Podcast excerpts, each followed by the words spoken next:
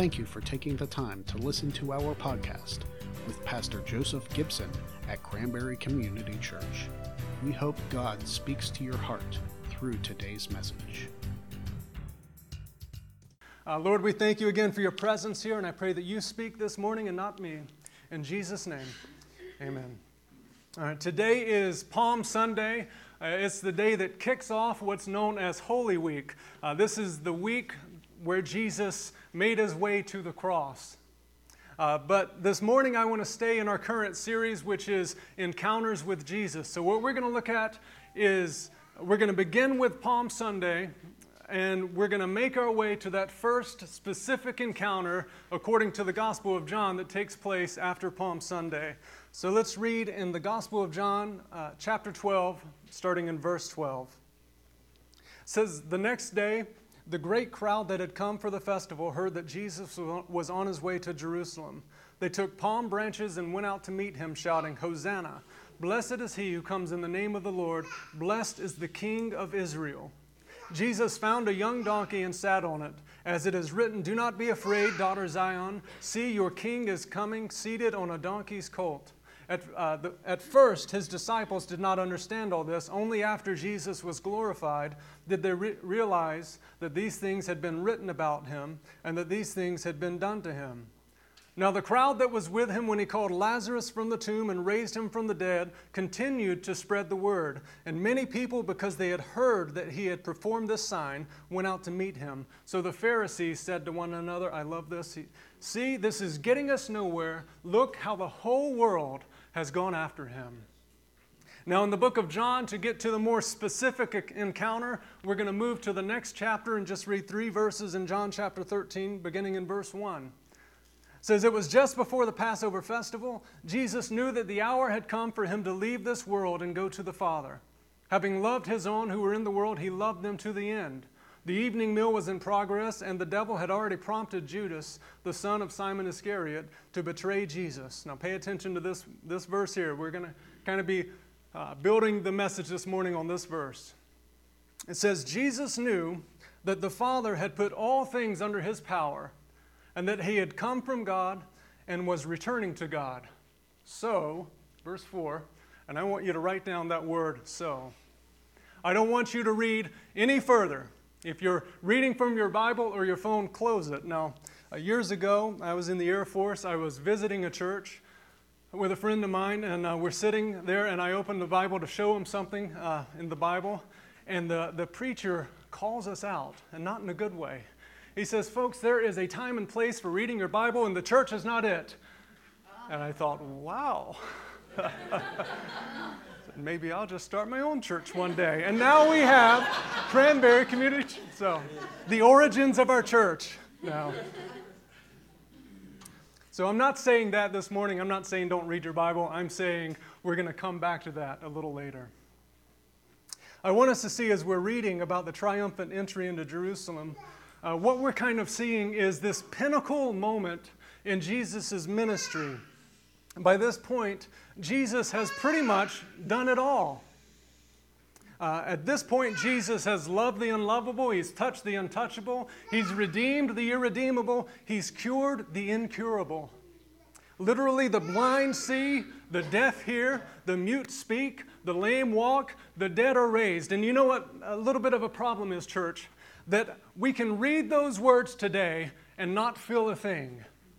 We're so far removed from it, both physically in time and sometimes spiritually in our relationship with God. So I'm going to read it again. I'm going to say it again, and I want it to sink in a little bit. By this point in Jesus' ministry, every sickness and every disease that the greatest doctors on the face of the earth could do nothing about, Jesus could cure by the sound of his voice. Jesus could say one word and every eye would open. Jesus could say one word and the lame would walk. And get this, Jesus would say one word to the deaf. Now think about that because the deaf couldn't hear him saying it. And he would say one word to those ears who couldn't hear. And they would pop open. That is the power of the man that we're talking about, Jesus Christ.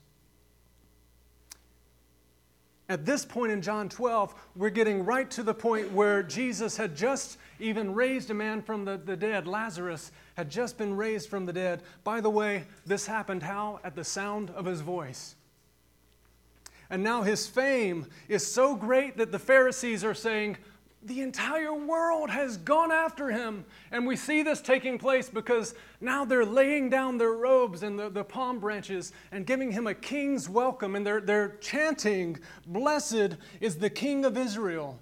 And John writes that Jesus recognizes three things in this moment. He recognizes that he had come from God, that he was returning to God, and that all things, somebody say, all things all things were under his power and his authority and his dominion. And then he says, So. And this morning we're going to look at that so, but it's going to be just a minute. I want to first look at another encounter where Jesus encounters this man who recognizes on his own the authority that Jesus has. Uh, it takes place uh, in Matthew chapter 8, and just so you know, God is kind of funny. Uh, this week, I'm studying for the message, and I cannot get out of Matthew chapter 8. And if you've ever read Matthew chapter 8, it has nothing to do with Palm Sunday. And I came home and I said, Emily, I, th- I think I know what I'm talking about. The problem is, it's nothing to do with Palm Sunday. And she says, It's a little unusual, but okay. The problem is, I felt like I was supposed to talk about Palm Sunday too. So, do we just do two completely separate messages? So I'm reading here about what's taking place on Palm Sunday and, and where Jesus says, I recognize, or he says, I, I, I know that I have all authority. God has placed all things under my power. So I start searching uh, these words under authority and under power. And when I searched under authority, there's two results. Both of them are the same story. Do you know where it's found? Matthew chapter 8.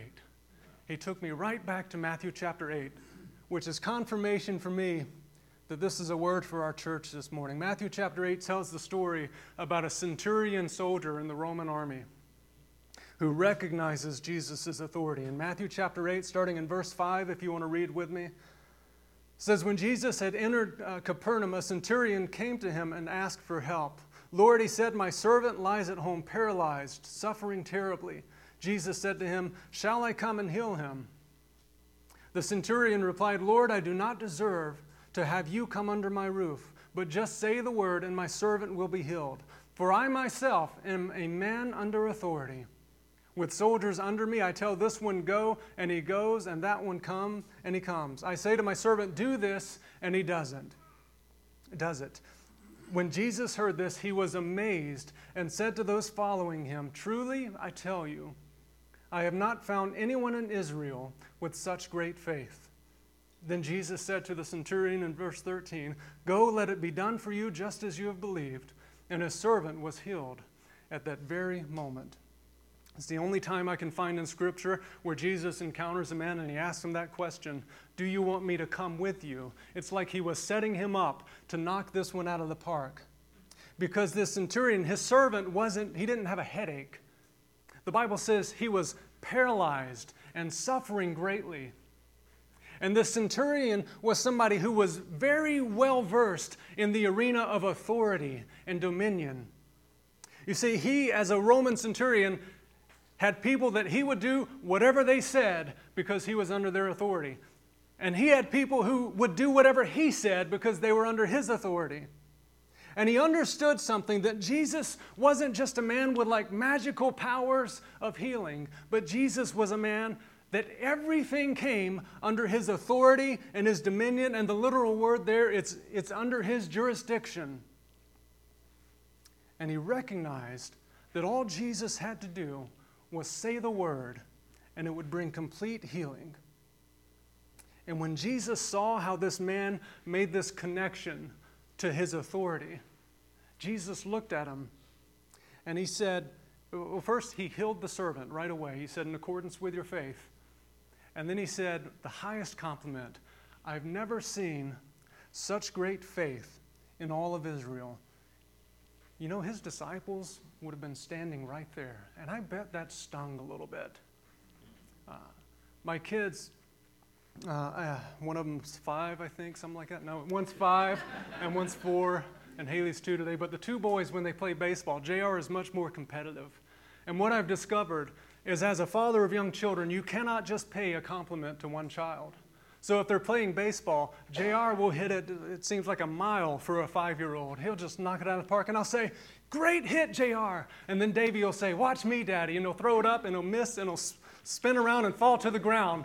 And I have to say, Great swing, Davey, because you have to give equal compliments to the children. And I, I just see Jesus almost looking back at, at his disciples. I haven't seen such great faith in all of Israel. like, it's got to sting just a little bit. See, the disciples, it's not like they had no faith. They had witnessed and even participated in many of the miracles. The disciples, the Bible says, left everything to follow him. So, in certain areas of their life, they had incredible faith.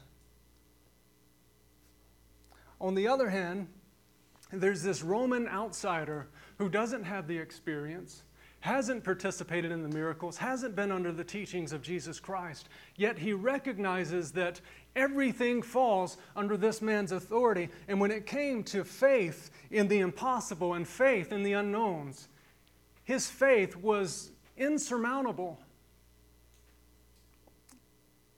It's no coincidence that only a few verses later, still in Matthew chapter 8, Jesus tells the disciples to get in the boat. Now, he had just told the uh, centurion, You have the greatest faith in all of Israel, the greatest faith I've seen in Israel. And he may have, might as well have prefaced this next command with looking at the disciples and say, saying, Let me show you what I mean. Because then he tells them to get in the boat. Now let's read that story in Matthew chapter 8, verse 23. So it's just a few verses later from the centurion. It says, They got in the boat, and his disciples followed him, and suddenly a furious storm came up on the lake, so that the waves swept over the boat. But Jesus was sleeping. The disciples went and woke him, saying, Lord, save us, we're going to drown. He replied, You of little faith, why are you so afraid? Then he got up and rebuked the winds and waves, and it was completely calm. The men were amazed and asked, What kind of man is this? Even the winds and waves obey him. So, in the span of 16 verses, he tells the Roman centurion, You have the greatest faith. Then, 16 verses later, he rebukes the disciples, his own followers, for their lack of faith. I want to ask two questions the first question is at this point, what have the disciples seen with Jesus? Well, they've seen the blind see, the deaf hear, the mute speak, the lame walk, evil spirits cast out, you name it. So when it comes to the arena of physical healing, the disciples know that Jesus has all authority. And when it comes to the area of demonic strongholds, the disciples know that Jesus has all authority. But here's the second question what have they not seen? They've never seen Jesus move in the arena of nature. They've never seen him move in this specific area. And what it is, is it's like a blind spot in their faith.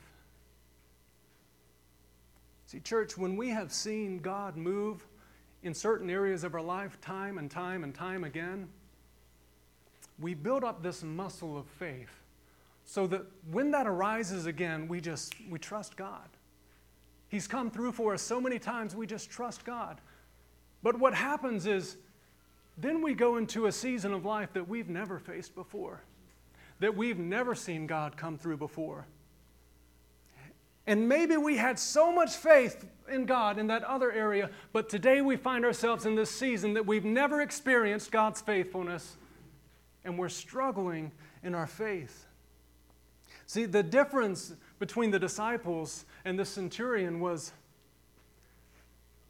the centurion soldier didn't have to have the experience of God's miracles to trust that Jesus was in control. The disciples, they had no experience of Jesus working in the storm. So the Bible says they were scared to death. So, in a span of 16 verses, the centurion is applauded for his faith, and the disciples are rebuked. but I want to show you something uh, really important here. The disciples were rebuked for their faith, not for their lack or, or, or not for their fear. They were not rebuked over their fear, even though they were scared. Jesus rebuked their faith. Uh, when Emily was in high school, uh, some of you know the story, she started getting really bad headaches. And uh, they called the doctor, and the doctor said, You have a sinus infection. We'll give you some medicine for your headache. Uh, when in truth, uh, the headaches were only a symptom of a much deeper condition. Emily had a, a bleed in her brain. Uh, and it's kind of a miracle that she's with us today. It was, she, was, she was healed miraculously. But what's going on is the doctors are trying to treat these symptoms when in truth there is something so much deeper going on. And what Jesus recognizes in this story is your fear is a symptom, it's not the condition. He says your condition is actually your faith. And that fear that you're experiencing is just a symptom of a lack of faith. And that's why Jesus addresses the more serious condition. And you know, the Bible talks about faith over and over and over because I'm, I'm betting most of the problems we have in this room, if we struggle with fear or worry or anxiety, those are just symptoms. And I would ask you the question of how's your faith? Because when we fully trust in God and we trust in His provision and we believe and we, we displace ourselves in His hand, those symptoms of worry and anxiety, those go away. And maybe you're here and you've been fighting the symptoms for years. And maybe you're here and you need to address the condition that's making the symptoms come up.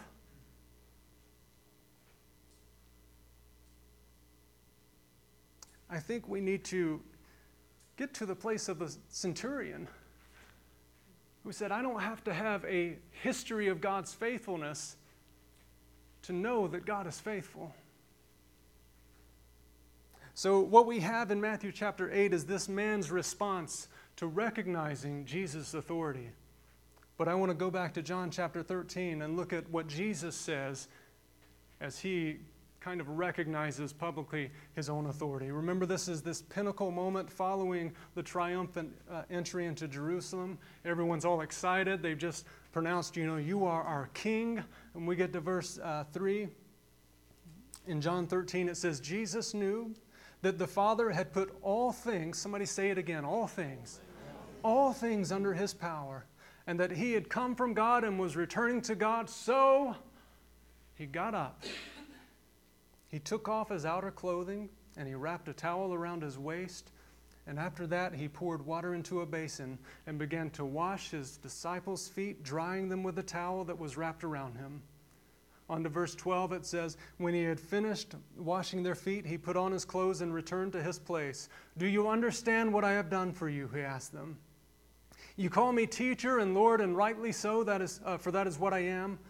Now that I, your Lord and teacher, have washed your feet, you also should wash one another's feet. I have set you an example that you should do as I have done for you. Very truly, I tell you, no servant is greater than his master, nor is a messenger greater than the one who sent him. This passage almost seems misplaced because the, he's at this mountaintop moment. He has just come into Jerusalem. He is the king. He says, I, I came from God. I'm returning to God. Everything on earth is under my authority, so I'm going to humble myself and show you how to serve. How to recognize my authority and recognize that I am calling you to serve one another in humility and love and kindness now we're going to take the sign up sheet and pass it around again. No, I'm just kidding. Jesus took this position upon himself with no reward, with no thanks. And he said, recognizing who I am, I'm calling you to serve one another. Do you know what's crazy about this story? Is Judas is at the table And he gets to the man who's about to stab him in the back. And he doesn't say, Everyone except you. No, he says, Even my enemies. I'm setting an example before you that I am here to serve, expecting nothing in return. I want to specify this is not me asking you to serve at the church. This is me telling you that we are called to a lifestyle of serving humbly and loving others. In Matthew chapter 20, it says that uh, the greatest among you, it's not the one who does the greatest miracles, who has the largest churches. The greatest among you is the one who serves. There are so many areas in the kingdom of God where we've always looked at it this way, and, and the pedestal is where you want to be. And Jesus takes it and he flips it completely on its head, and he said, No, where you want to be is in that position of serving one another, loving one another, humbling yourselves. Renee, if you and the team want to go ahead and come up. Uh, I'm going to ask you to go ahead and open these up. I always tell you that because it's really loud, so it's really distracting if you do it in the more intimate moments.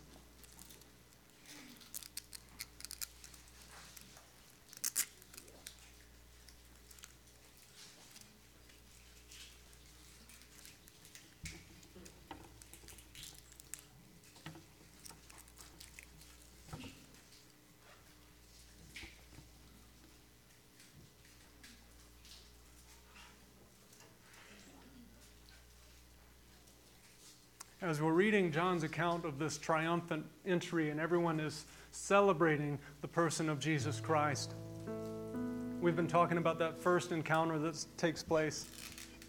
I want to read to you the first words that take place, uh, take place out of, out of Jesus' mouth in John chapter 12, verse 23.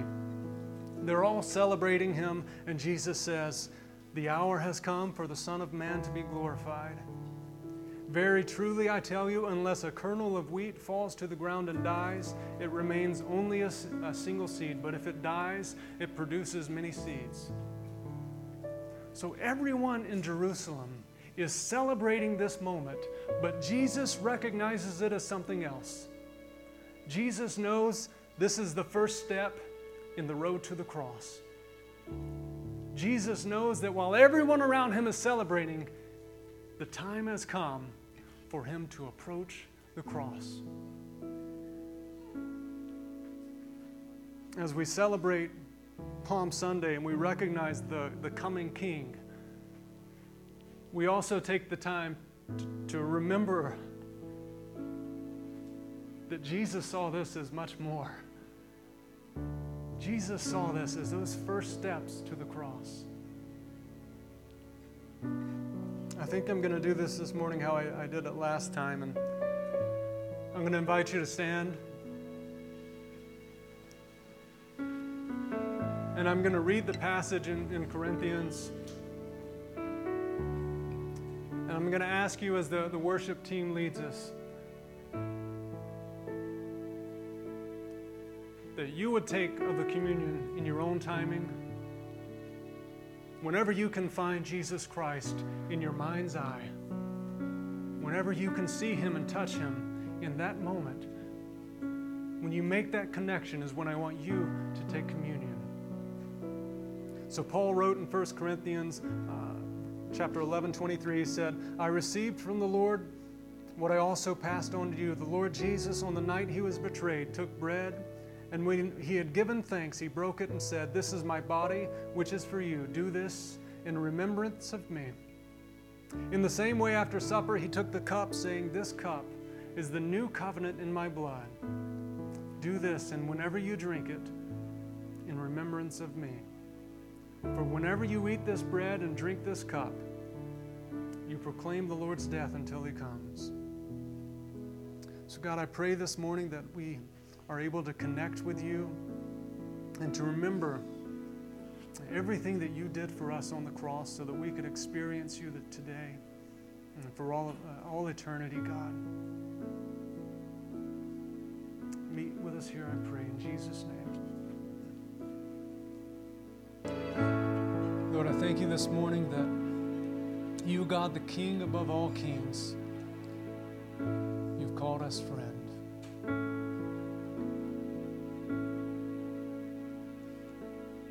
Pray as we leave this place this morning, God, that